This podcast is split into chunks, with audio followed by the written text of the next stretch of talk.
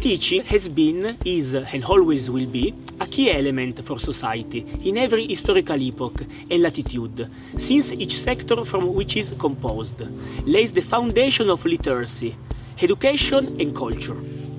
If the role of teacher is well known because most have known their teachers since elementary school, the etymology of the word teaching is not evident to most people.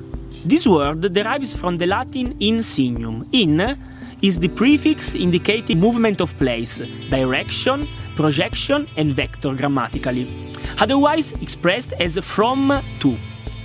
Signum is a noun of the second declension in the accusative and indicates a sign or signal. From this definition, it is evident that teaching is the practice in which a teacher or possessor of knowledge transmits this knowledge to the devoid students who receive it. But is this really the only meaning offered to us by this word that can fully describe the role of teacher, or does turning perspective upside down give us a new semantic vision? Let us try to replace in with the prefix ex, which indicates movement of emergence, to from. From this we obtain a new terminology, ex signo, an ablative noun which we can interpret as an extrapolation, a pulling out of, and a recognition of the signal and the inclination.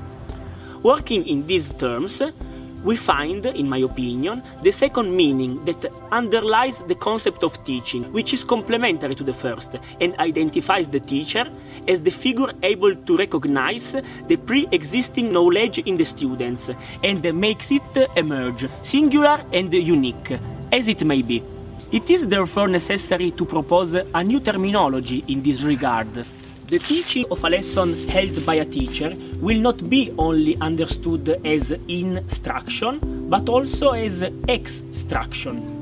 Having said that, in conclusion, a good teacher should be able to oscillate between the two positions described above, assessing the level of knowledge by the students in objective terms and according to traditional criteria and on the other hand, recognizing and bringing out the specific inclination of each one of them and the subjectivity with which they pose in relation to the subject in question.